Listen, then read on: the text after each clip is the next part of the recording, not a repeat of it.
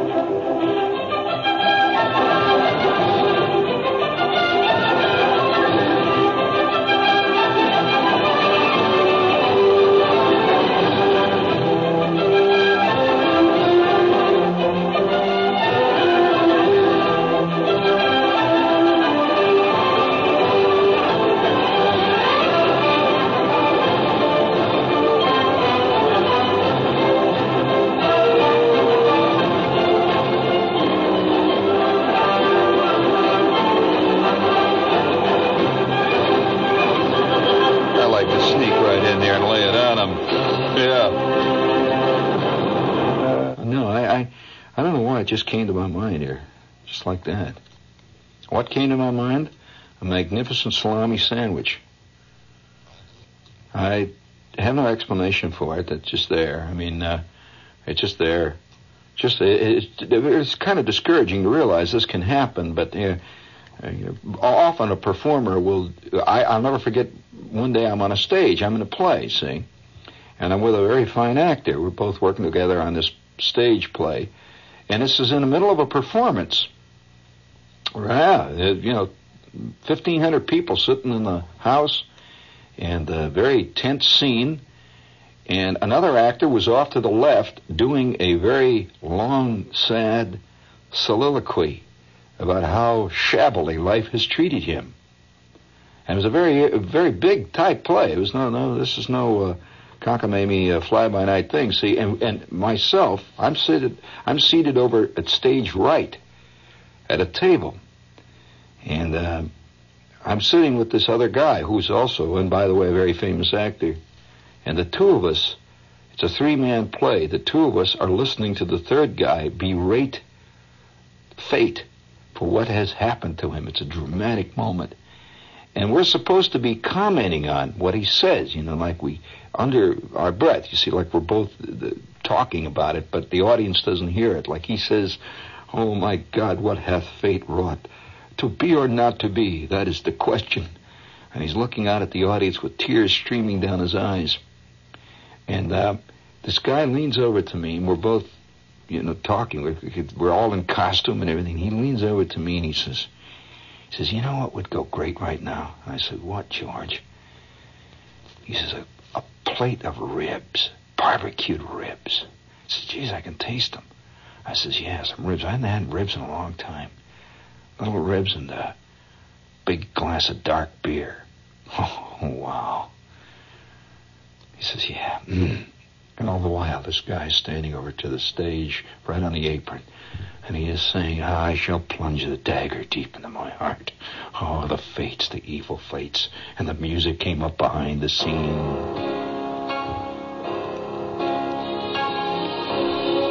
Great, welling, swelling scene. And the audience is deeply concerned and swept out to sea with the poignancy of the moment that they are sharing with the actors. They are one with the muse. And all three of us up there on the stage are thinking about barbecued ribs. Which incidentally was brought a great deal of fervor to the scene. Because it, it, there was a real involvement. A real involvement. You're curious who the actor was? That was it doesn't matter. Oh yeah, we used every night when we were playing these different things, we would have all kinds of stuff going up on the stage, all kinds of uh, incidents. I'll, I'll never forget one time there was in the same uh, in the same vein. Uh, I was I was in this play where where uh, there was a key scene where the guy was sitting, the guy I was playing. The guy is sitting stage front. He's right right on the apron, you know, and, and it's a breakfast scene. And he's sitting at a table, and the audience is looking at the side of the table. He's, his side is to the audience, and they're watching him have breakfast. And he's having breakfast with the heroine. And uh, the big uh, scene, of course, involved the fact that uh, they had just spent the night together at the culmination of this fantastic play, and now it is the morning after, and uh, they are having breakfast. You, you, you picture the scene. You're curious what the play was. Well, the play was the voice of the turtle. And yes, Van Druten. And uh, I am playing the sergeant, who was the you know the guy in the in the play, and the, the girl, incidentally, was Mindy Carson, who was a, an actress and singer, and she was she was sitting opposite the table with me. So we were we were having this this uh, breakfast, and it was a kind of a light romantic scene where where uh, you know obviously love has triumphed over all and the whole bit. See, and and he's about to go back to the army now. And so there's an underlying sense of poignancy. You got all that. It's a kind of a groovy scene, all right? So the audience is watching this, and uh, we had a, a carafe. You know what is a carafe? Well, I'll, I'll put it in simple English: a jug. We had a, a jug, and I, I, the, I would get up. You see, part of the scene, I would get up and I would go into the kitchen where she could not see me, right? So, but the audience could see me. It was a kind of a cross section scene. See, so I go into the kitchen there, and and I'm going to get some orange juice, and I open up the, the refrigerator there, and I reach in and I take out this orange juice, this carafe of orange juice. It's a jug, see, and I take it out. And uh, and the point was that at that point I'm supposed to take it. I'm supposed to take a big drink of this stuff. See, take a big drink of it, and uh, because uh, I'm about to tell her that uh, I'm slipping out and that's the end of the ball game and I'm leaving. See, so I take a big drink of this stuff, sort of like to steel my nerves to go out and lay it on her. See, so I reach into the ice box, the refrigerator. Now we've been playing now for about two weeks, and it's been to sell out packed audiences, packed right to the gills. And uh, every night I would go in there and I would a big scene. See, I'm facing the audience. See, and I and I make a funny face at the, this point. I was, oh, you know, geez, you know, what am I going to say to this chick, you know? And uh, the girl is sitting out there, and she's been romantically carried away by the scene, and uh, she does not know that the sergeant is about to tell her, forget it, he's going. He'll probably never see her again. That's the end. Of it's a one night stand, you know, that kind of thing. So uh, I go into the I go into the icebox on this night, the refrigerator, to see now reach in open. It's two weeks. Now this is uh, where it's a Saturday night. Now we have we opened on a on a Friday night two weeks before, and of course the Saturday night audiences were always a gigantic audience. You want to know little things that happen on stage. In case you're curious, this was a Broadway production. This is not the little theater stuff down in the Armpit Theater on Fourth Street. This is the big deal.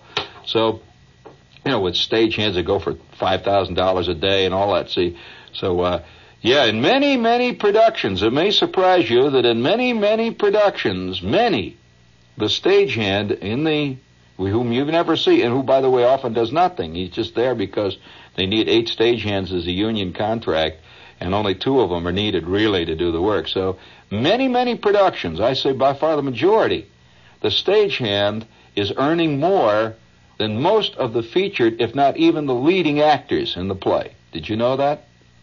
Well, very few people are aware of this. I mean, more. He's not earning as much as. He's earning far more in many cases.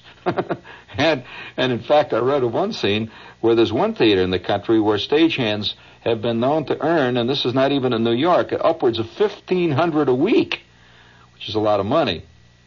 And uh, for a guy that, you know, picks up a couple of things once in a while and moves a rope here and there and uh, puts in roughly three and a half to four hours a day. So, uh, nevertheless, uh, yeah, that, that's going to go over great with all the boys. Yeah, so be it. But uh, nevertheless, see, that's what's known as displaced values. This is what's been happening in a lot of world, you know, a lot of scenes. So, nevertheless, uh, we're in this scene, and I go, I go to the, I go to the uh, refrigerator scene. I open the refrigerator up. Now, it's a big scene, and the girl is sitting out at the table. See, she's all excited and very romantic, you know, and you can see she's straightening her hair. She's trying to look beautiful. And uh, it's a touching scene, really. And Shepherd, come on, let me finish the scene. Shepherd reaches into the ice box, takes the carafe.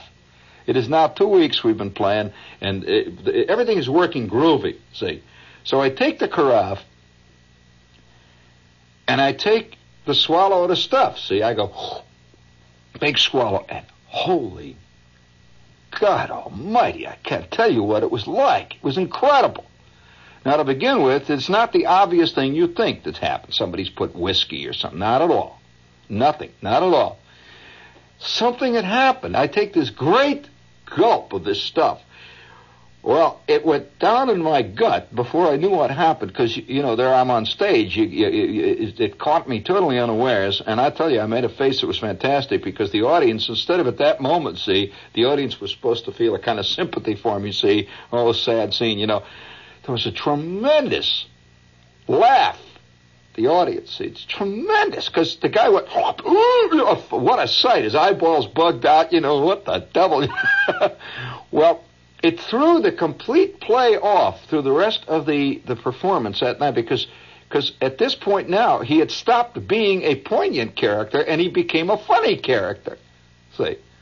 Well, then with that, I walked out with the carafe, see, and I and I sit down at the table. Well, I was so shaken by what had not shaken, but it, uh, it had been so unexpected. I was completely thrown out of the scene that I sat down and I looked out at the audience. See, I just sat and looked out while she starts to talk to me. I look out at the audience. Apparently, I had a silly look on my face. Because, cause, uh, no, not, it wasn't obviously, uh, uh, there it was. I looked out at the audience. They started to laugh again, saying she got really bugged this chick got really bugged because you know this was her big romantic uh, uh, scene, see? and I looked back at her, see, and uh, then she started to get caught up in it. See? She she started to I don't know what happened that night, and and and so this, the the the play took on an entirely different, totally different set of values. And what was so interesting was that, that that night there were two or three people in the audience who had been in the, I don't know whether this is boring you or not, but it's interesting to me, had been in the original Broadway production and who saw this this time. And one of them came backstage and says, Boy, that director you got is a genius. It's a fantastic. This thing is, is really one of the funniest comedies I've ever seen, and we never saw it as a comedy. well, we began to play it that way every night and and the play became a totally different thing. And and in fact, it it was it was interesting what happened as a result of that. That play suddenly had a great revival. It was being played, and they were all doing it our way now. But there was a what what happened? You're curious what was in the in the carafe? Well, again, the stagehand. This is why I'm always the stagehand. was supposed to every night change the orange juice in this thing. There was actually orange juice in the carafe. Well, this guy had not changed apparently the orange juice for about three nights, and all of a sudden it turned bad. And and of course on the stage, and it was a plastic one. I couldn't see the orange juice in there. It was a white plastic jug. You know, you can't see what's in it. And uh, all I know is that I took the top off and took a big swallow of it, and it turns out that it had green fur on the top of it. And I took a big swallow of moldy orange juice. And I want to tell you that will change your viewpoint suddenly, very, especially when it comes unexpectedly when you're concentrating on something. Well, we had another. there was another thing happened in that scene. This is WOR New York. Okay, we have the book find people with us here tonight. And uh, the only way, they say, to judge book clubs is by the list of titles. Well, that's logical. The mass book clubs feature books that appeal to the masses, and the Book Find Club seeks out only the best of contemporary fiction and nonfiction, like The Game of the Foxes, Uncommon Sense, Memoirs of Hope by Charles de Gaulle, and so forth. So, uh, if you'd like to join the club, they're putting on special inducements now. They'll send you for only $1 plus postage and handling two extraordinary books that will cost about $15 at bookstores.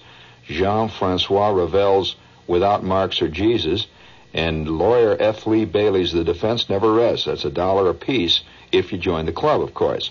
So call and find out about it. It's TN71441. And as a Book Find member, you're obliged to purchase just two more books in a whole year. The number is TN71441 or send your name and address, no money, to Book Find, W-O-R, New York. Book Find, W-O-R, New York. You know, uh, one of the rarest things in uh, publishing, and this, by the way, is a commercial, is uh, is a magazine that really takes off right away, and people talk about it all over the world. And this has happened with Intellectual Digest. And if you get a chance to pick up a copy of this magazine, really do it. It's uh, it's uh, it's just what it says. It's an intellectual digest. It's a compendium uh, of, of articles from all over the world. Over 300 publications are, are condensed into this one thing. Fantastic st- uh, series of writers in it. And right now, you can get a free issue of the current Intellectual Digest, uh, along with a no obligation trial subscription to the next 11 issues for just five bucks. This is a really good price. This is uh, half the regular subscription price. And if you're not totally satisfied, just cancel your subscription within 14 days, tear up the bill, and you're in business. For your complimentary issue of Intellectual Digest and trial subscription, write Digest in care of me, Jean Shepherd, W-O-R, New York, New York. Right now, because it's a short offer. That's Digest in care of Jean Shepherd, W-O-R, New York, New York. Or you can call this number right this minute. The phones are open. It's MU7 1100. That's MU71100. That's Intellectual Digest. It really makes it. One night, uh, it, uh, this, the only reason I bring all this up is that, is that sometimes when you see a performer on doing a thing, his mind may be in an entirely different place than yours is. And so you see, uh, you know, you see Johnny Carson come out to do his bit, and uh, Johnny Carson could very well be thinking for the first five minutes of his narration or his, his monologue about the vacation he's going to take in, in Fort Lauderdale and how, how you know how groovy it's going to be when this show is over because then he's through for two weeks and he's going to get out of here and he's going to you know this is this happens all the time. Now that doesn't mean they're not with it, but a really good performer, you see. Uh, this this is quite often his mind works on three or four different levels simultaneously to what he's doing. That doesn't mean he's not doing it well. He did exceedingly well. But he, he, he really can work on four or five levels. Uh, whereas most people, when they're doing something that requires great labor, are working on one level. That's it. They're trying to get the, the bolt off the wheel or something, see? And, you know, whatever it is they're doing. Uh, so uh, I, I remember another thing that happened in that play. I, it was a great. Uh, in case you're curious, you can probably look up the the reviews. It got great reviews, by the way, in, in the local press. But uh, one night, uh, one of the great moments that ever happened to me as a performer, was a fantastic moment. What it was such a funny scene happened that that it almost sounds like it was invented. But I'll tell you exactly what happened. Well, invented meaning it was set up, and I imagine a lot of the people who saw it happen at night thought it was. Well, two things happened during that production that were very much like that. Uh, one night, the, the, the set was a cross section of an apartment, the girl's apartment, and, and, and on the upper left was uh, a cross section of her bedroom, and you saw over here, here was a section of the of the living room, like where where there was a central room of the house, and they had uh, you know chest of drawers and the TV set and the radio set and all that stuff, and lamps and couches and stuff. And over here to the right was the, was the kitchen. You would go through the door to the kitchen. That's the actual set that is described in the play, uh, the, the printed version of the play. So one night, the, one of the great key scenes occur when this guy, the guy in the play, has split. So he's, he's, he's left. And uh, she's very unhappy. The, whole play is about this, this uh, sergeant uh, in the army who meets this girl. She's a She's a, an ingenue actress type, and is very supposedly very innocent, which of course is a contradiction in terms. I've known many an ingenue actress, and that's one thing they ain't. But uh, nevertheless, she's supposed to be as as as as the driven snow type, and uh, who runs around and giggles a lot and says, "Oh, oh, uh, oh, gee whiz," and that kind of thing. So uh, here, here, here's the big scene where she, she, uh, the, the the sergeant leaves. He goes out into the night he has met her, and everybody's expecting. By the way, who was it? Was it uh, was it uh, George Bernard Shaw who said that any uh, that the essence of all great drama is a prolonged seduction? That's what drama is about. Think back on it. Think back on uh, on uh, Romeo and Juliet. A prolonged, if you can, if you can, uh, if you can string a seduction out over three acts, you've got yourself a smash. Think back on it. Now don't don't laugh at that. Think seriously about it before you before you laugh at this. And uh, there's a, there's a great deal of truth in this. And so, uh, nevertheless, that's what this play really is. See, so this it follows that concept. So they meet, and it's kind of romantic. They go to an Italian restaurant. He doesn't even know her, and uh, he's uh, eventually they get they get to know each other. And finally, he leaves. He says, "Well, it's been a wonderful evening. Say, it's been a wonderful evening, and uh, I don't have a place to stay tonight. He's supposed to be in town over the weekend, and uh, I don't have a place to. But I'll find a place. Don't worry, out there. And it's supposed to be raining like hell out there too. See, everything is loaded. It's a cold winter, raining night, and so he leaves. He goes out into the night. The sergeant, he's gone now. After this romantic interlude in the Italian restaurant, and they've uh, had this little gay thing at night, and he kisses her and all, and you know it's a very romantic scene, and he finally leaves. Well, she then is heartbroken. See, she realizes that she has fallen madly in love with this guy and she may never see him again. And uh, now we see her and she's up in her bedroom and she is getting ready to go to bed. Well, at that point, just as she does, she's, yeah, oh yeah, this is a very important scene. And as she's getting, and, and it's very dimly lit, you got it, see. And uh, the scene is very romantic and she's crying and all of a sudden you hear the doorbell ring you hear bzzz, see, and everybody in the audience thinks, "Oh, is, is, is he, he, must have come back." You see, and uh, she gets up and and uh, she says, "Come in," and the door opens and in comes the sergeant. And he's covered with rain. He's been out in the rain, and he comes up to the to the bedroom there, and she's in bed. You see, yeah, she he comes up and uh, he comes up to this, it's like a little steps go up, and he comes up, and now he's standing in the doorway, and he's about to leave again. He says, Oh, I'm sorry. He said, I, I thought you, I didn't know you'd be in bed yet. And so he starts to leave, and then he suddenly turns, and he comes toward her, and she sits up in bed, and he, and he leans over and he he he kisses her and just and of course that and then the scene changes and the music comes up. You know there's a great swell of romantic music comes up see? No no that's no good. I'm, I'm sorry. I thought you had the other one up. That'll never work. So uh, anyway, no, it's too late now. But there's a great swell of music that comes up. You know, the piano music swells in the background, and you know it's a fantastic scene. And the light dims, and you see this great clinch, and you know what's going to happen. And it's no, no, and all the audience, all the ladies in the audience in particular, you know, they just their eyes are all puddling up. You know, it's a great scene. Well, then, then. that's the end of the act, see? That moment is the end of the act. Got it? The curtain comes down, and that's when they everybody goes out and gets himself a bourbon across the street. You know, all the audience, and they they they go out into the auditorium, out into the uh, lobby, and they talk about what a what a great, uh, exciting scene this is, what a great play, all that, you know, all that stuff. Well, then the the next act opens with that breakfast scene that I talked to you about. The fir- the next act opens now. You know what's happened. It's now bright sunny morning, and they go out and get the Times and all that. You know, it's a real New York oriented play. And so here they are. They're, they're having breakfast. Now you got the picture. Uh, I, I guess a lot of you are curious about seeing this play. well, at that point, at that point, see, uh, the, the, I'll never forget one night. Again, it happened when there was a packed, fantastic house. Gee, it was wild. Everything, everything. Anytime you really uh, some wild thing happens to you, it's always when there's a big crowd. It hardly ever happens on a Tuesday, uh, uh, you know, a Tuesday matinee, something that's special when only six people are in the audience. No, it happens packed house. See, so Shepherd comes up to this. He walks up the to the steps. Now remember, he's I, I've got my raincoat on. I've got my my uniform. It's all in uniform. See, the guy's got his uniform on.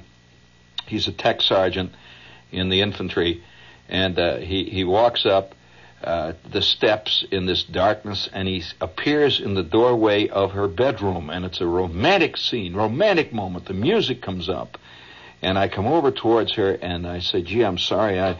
I didn't know that. Uh, gee, oh, I, I, I'm sorry. I'm, I'm, she says, "Well, have you got a place to stay?" Did you find a place? He says, Oh, don't worry, I'll find. He says, I just wanted to use the phone. I want to come back and use. That's what he came back for. See, to use the phone.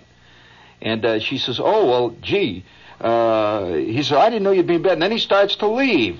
And at, and at that point, there's a dramatic pause. He's by the door again. Uh, you got the, the, the, the great music up?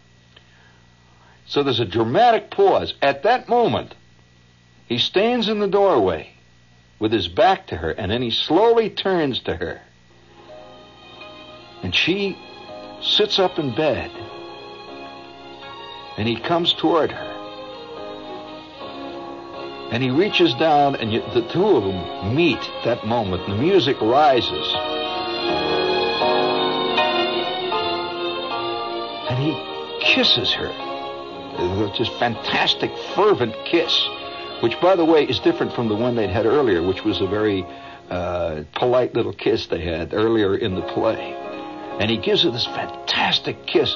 And as he does so, he sinks down on the edge of the bed. See, just like sitting there. And she comes up. And just at that moment, as I sink down, when everybody's sitting there involved, the music is coming swelling up. I sink down to the bed and The bed collapsed. it just went kapow! The bed collapsed. it was a fantastic moment. It was just and, and, the kind of thing that would really happen in life, you know. The, the bed, the bed just went zowie down. It went, and we sat there for a second, and the audience was a fantastic roar. Well, no, they didn't gasp; they roared. They thought it was it was too beautifully done. You know, it was like it was produced. The audience just roared, and the curtain came down, and it was a tumultuous, tremendous ovation. And all the while, they they kept playing that romantic music behind us. See. The music is playing, and it was such a fantastic juxtaposition of the bed collapsing, the guy falling out of bed, and the chick looking out with this wild look. What the hell happened? Look, you know, and the curtain going down, and the music roaring. It was it was almost like the, the first true bit of theater of the absurd ever seen on Broadway. The, ple- the people just broke up, and I remember standing behind a curtain with her, you know. Well, here we are. The curtain is down. The bed is collapsed. She's in her nightgown. And, and, uh, the, the scene was, by the way, very difficult to, to do because, uh, I had to wear a, a, set of pajamas over my uniform in the scene, so it could be a, a lot of quick changes went on in this thing. And so, if you can imagine, taking off the pajamas, and there I got a full uh, GI uniform on and all that. So we, we stood behind her, and you could hear the audience cheering out in, in the front of the house. The bed is collapsed. And she looks at me she says, if this, if, if this guy says, keep this one in the scene, keep this in, I'm going to walk out on the play. well, then, then we, we, you know, it was just a wild moment. And then, then a couple of, couple of nights later, another one happened. You know, you, you're you're capable of things under duress. I hope this isn't boring you, but that you're capable. No, you know, I don't often talk about the about the background of showbiz, but you're capable under duress of doing things which would never, which which you would never be able to do. In other words, it's, it's the superhuman thing. Uh, and I, I'm, this happens to athletes all the time. I mean, uh, you've seen uh, cases in recent history. For example, uh, Ron Swoboda, for example, uh, has never been better than just a run-of-the-mill outfielder, and yet, under the fantastic pressures and excitement of the World Series a few years ago when the Mets won the World Series, he was making catches that. Uh, no, incredible. See, you see, never those. Well, what was it? What was happening? Well, the juice was flowing far more than he could control, and he became truly superhuman at that moment. Well, that's right. Well, this happens. This is, and, and when it happens, you can't you can't really call it back. You know, it's it's just inexplicable. So one night there was a scene, and all of your senses when you're involved in a thing like this. This is one of the great things about acting. In case none of you have ever really done it professionally, is that when you work any kind of performing, really. Uh, when you when you when you're really into it and you're really working at it and you're you're fairly good at it, what happens is you begin to have almost super sensitivity to things around you as you're working. You, it's like everything, like all of your senses are raised to a, a higher level of uh, of uh, sensitivity. It's really really true, and and and and uh, you can't. You, you, your brain works on a very much quicker uh, time schedule. Uh, in other words, your reaction times are very different than they are even when you're normal, when you're walking around. The same guy. And uh, you, you find yourself saying great things, great lines come to you, great, great things happen in your mind that during the week when you're just sitting talking to friends never happens. And they wonder, what the heck's the matter with you, you know? How come you're not the, uh, Superman, see? Uh, but you are Superman when you're really working because you do things which you could never conceivably do, and they could never do. But it's a combination of professionalism and work and, and uh, many things combined to make you at this moment a, a true superhuman. Well, I had an incident like that, very much like that. Fantastic thing happened. Uh, yeah, when I did something I could never reproduce again, uh, where I was I was in the in, again in the same play. Okay, well there was a scene where uh, this guy again. This is a later scene now after their breakfast scene, and uh, he's he, they're now hanging. They're in the apartment there, and, and it's a yeah they're hanging around the apartment. It's it's a it's a Sunday afternoon, and he's about to go back to the army, and uh, he had been. Uh, uh give you give you a little plot to give you an idea why this happened. He had been really coming into town to date another girl. That's how he met this second girl. Now, the girl that he had come in to date was a friend of this girl. And uh, he'd come in to have this whole big, big thing with this girl named Olive, who was also an actress. Well, it turns out that the minute he met this chick, they wound up having this great thing, but the other girl didn't know about it, of course, and she she didn't know what happened to the guy. He's gone over the weekend, and uh, so the whole point is that uh, he really is supposed to be with somebody else, right? Well, it turns out that all of a sudden, while they're sitting there in the afternoon and they're, they've got the Times, obviously they've spent the night together. The Times is spread out. There's a, a lot of stuff from the breakfast table, dishes and all sitting there, see? And suddenly there's a knock at the door and it turns out that Olive has arrived. oh, jeez, you know. So there's a fantastic scene where he's running around like mad, and he's he's he's trying to he's trying to pick up his stuff. He's he's been he's dressed, you know. He's got his uniform on, most of it anyway. He's got his coat off and his tie off and stuff, but he's running around, see, and he and it's too late now. She's coming in, she's she's coming into the door, so he runs like mad into the kitchen. He's carrying a couple of things. He thinks he's he's got his hat and his raincoat. Well, the girl now uh, sees that he has left his coat hanging out. He's, he's simply left his coat there. Here's his coat hanging there. It's his coat, see, right in the middle of the breakfast stuff by the breakfast table. So with that, she runs over and grabs the coat, and she runs to the to the kitchen door, and without even looking, she just flings the coat in there, right? She just flings it in at him. They have a swinging door in the kitchen. She just flings the coat in. And then she runs over and lets the the girl uh, has now come into the, uh, the, the the room and boy, it's a tense moment. She almost saw that coat and all that stuff. See, well, all right. It's a very fast scene. It has to happen so fast because it's very funny. See, all of a sudden this guy flies out of his chair when the bell rings, and you hear this voice. It's Olive. You know, it's Olive. Oh my God! What, you know, he jumps up and he runs around like mad. And, and there's a scene where it's played like a Groucho Marx scene. You run like mad. You run around. You're grabbing your stuff and you run in to the kitchen. Well, we got so good at it that this girl could, could, just about the time I'm in there and I'm running into the kitchen, which faced the audience. See, I'm running now facing the audience because it's a little kitchen. It's a cross section. I, I make the turn and I run into the kitchen. Now I'm facing the audience, right? So I, I run all the, whew, there's a point where he goes, wow. See, then he suddenly, oh my coat, my God. And at that point, the coat is supposed to come sailing in. All right. So, now you got the scene. You didn't know that there were these little subtleties involved in creating a scene like this where he makes these different reactions. So anyway, the guy at this point, I, when I say guy, I'm referring to me, of course. I'm playing the scene. When I refer to the guy, he's the character. Most actors, incidentally, after they've done some acting over a point, they don't think of themselves as themselves. It's the guy does this. Uh, Hamlet does this. He walks across the stage and does that. Uh, and you get the you get that. So the guy, I'm the bell rings. This is the, the great golden moment. One of the, one of the things I always remember is, is Shepherd's superhuman instant. The, the bell rings. I jump up. Oh, oh, what? It's oh, what? It's Olive. You, you know, I run around and I've taken all this stuff and I got my hat. I stick my hat on the head and I grab my raincoat and I and I, I'm trying to look and I I grab the tie. See, and I run in through the room. Uh, right bam, I go through the swinging doors. Now I'm not looking at anything. See, I'm looking at the audience. I'm running, and just at that, the chick comes running to the to the door, and she flings the coat in. Well, this night, instead of just flinging it in, she flung it like that sideways. I don't know what made her do it, and the coat takes off, and it is sailing out over the audience.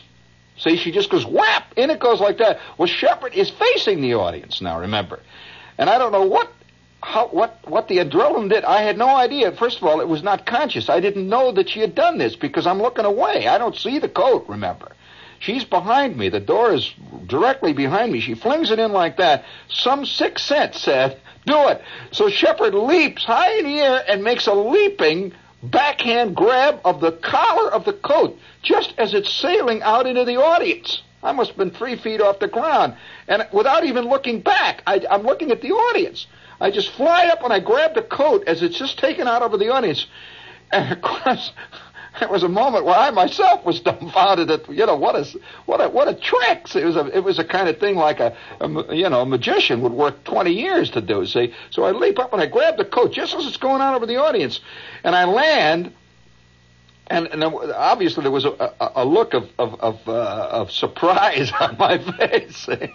well, the audience roared. It was fantastic roar. And and and I, I, I at that minute, you see, it was just a great roar, just an appreciation of the trick. Such a great trick. And, and again, you see, that that threw the whole scene off because everybody was supposed to be watching the scene between this girl as she greeted Olive. Instead, they were applauding the catch of the coat. well, you know, it was funny after that after that production, after that show, that night, that that particular performance. Uh, I I was in the dressing room, and into the dressing room came one of the critics from one of the New York papers. You know who it is? Is a well-known critic, and he came in and he wanted to say something. See, he came into the place. And, and uh, I said, uh, "Gee, what?" Yeah. well, he says, "I want to ask you one thing." He says, "Just, just, just for curiosity." He said, "How long had have you rehearsed that thing with the coat in the kitchen?" He said, "That's fantastic." He says, "How long?" He says, "That's a wild thing you did there." Well, I, I was confronted with the. Uh, this is a moment when you can sell out. You know, I was confronted with the idea: uh, Do I lie to him? do you admit that it was just one of those incredible accidents that happened? You know, just absolutely, just a great moment. So I, he, he said, how long you rehearse that? Really? He said, that, that really is, is remarkable. He said, you know, if you missed that coat, he said, that damn thing would have gone out in the upper deck. He said, it had gone in the balcony. And I said, uh, yeah, that's, that's the way we figured it. And he says, gee, that's a remarkable thing. He said, "How long did you rehearse?" He said, well, "How did you do? How'd you rehearse that thing?" I said, "Well, you know," and I, I sort of passed it off. I says, "Well, you know, you, you just uh, these are things you have to do." You know, I said, "We just worked on it, and worked on it till it worked." Well, it was it was a great scene at that particular moment.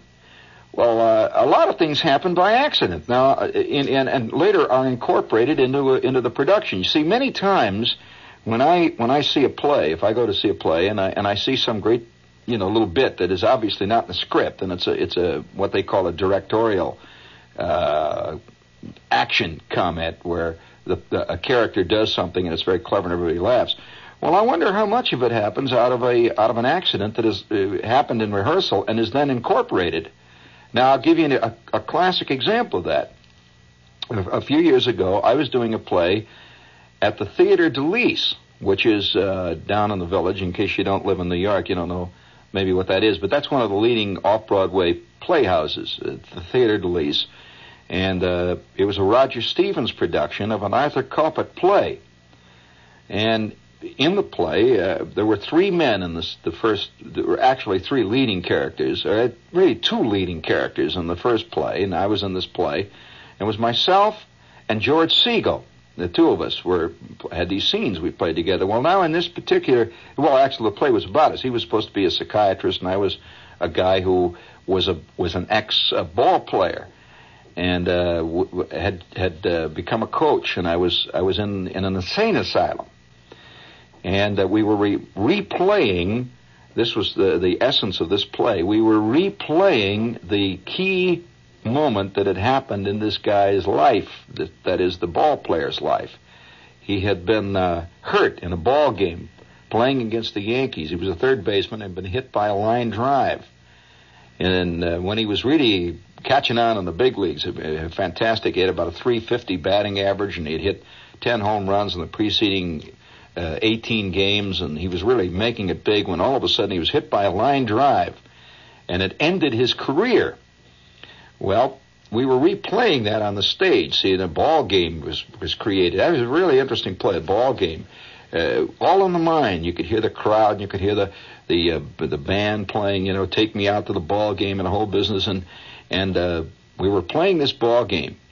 Well, there was a key moment when George Segal, the actor, was to he was playing a catcher, and I was playing a guy that was coming in from third, running in from third base to to collide with this catcher.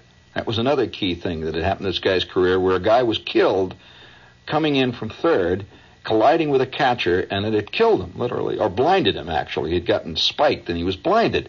So, nevertheless, it was it had to be played out on the stage. Well, one night in rehearsal, uh, when when when I was I was running towards him, you see, and it's all done in slow motion. We had strobe lights, and it was beautifully done. Well, I came towards George, and at the last instant, for some reason or other, I dropped my shoulder instead of coming in straight. I dropped my shoulder, and as and George was going up at the same time, trying to, to, to collide with me. Well, as we did, my shoulder dropped and caught him right below his rib cage, and we both cartwheeled. It was just like an accident. We both cartwheeled. it. George went over cart cartwheeling, and I went the other way cartwheeling. It was fantastic collision, but we both landed flat. See, it was really spectacular.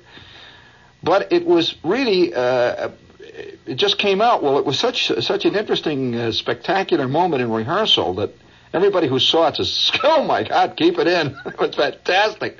Well, we did. So we worked on that one little instant, colliding with the catcher. We worked on that for three weeks, upwards of four and five, maybe sometimes as long as. Oh, who knows? Uh, we, we went as long as four or five hours a day working on that one bit, which was a key bit of the play.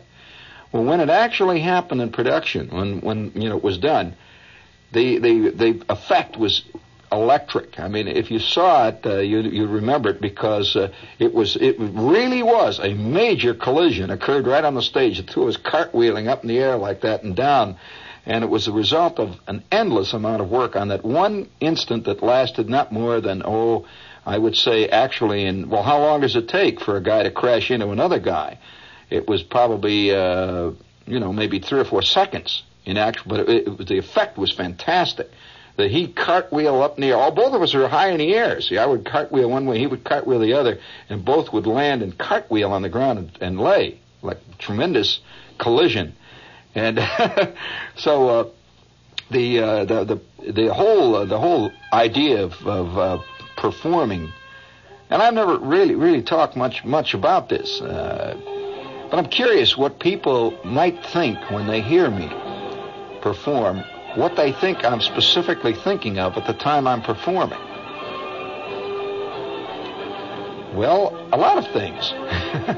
and I'm, uh, it's not that you're not thinking of what you're doing, you're thinking ahead of what you're doing. You see, the thing about a performer that he must do always, he's doing a performance. He's not just talking and a performance involves many things. One thing, he must know where he's going in his talking.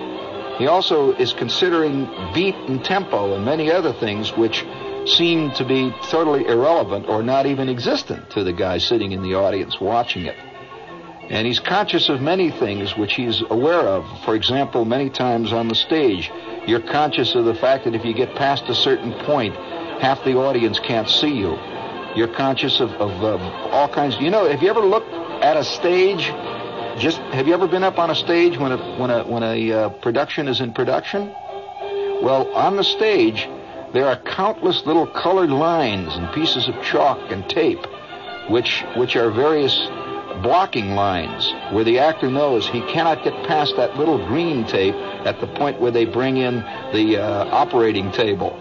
Uh, he, he knows that he turns at that point and he does not go past the, the, the yellow line as he's delivering his speech about how uh, if he only had a horse he could save the kingdom. and all, yes, all these things. So he's conscious. It's like a giant chess game going on up there. And uh, this is true of, of uh, my performances when I'm working both on the air and before a college campus. And it, you're conscious of a countless number of lines crisscrossing on WOR New York.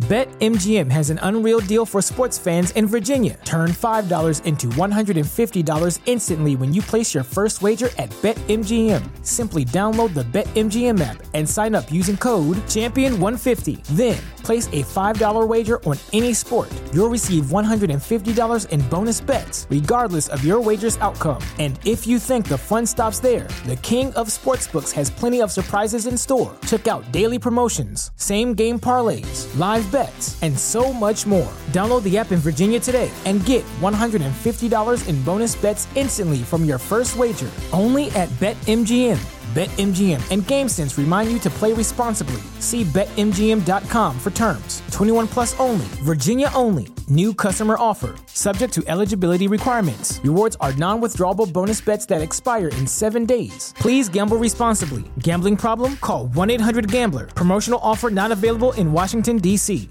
Say goodbye to your credit card rewards. Greedy corporate mega stores, led by Walmart and Target, are pushing for a law in Congress to take away your hard earned cash back and travel points to line their pockets. The Durbin Marshall credit card bill would enact harmful credit card routing mandates that would end credit card rewards as we know it. If you love your credit card rewards, tell your lawmakers hands off my rewards. Tell them to oppose the Durbin Marshall credit card bill.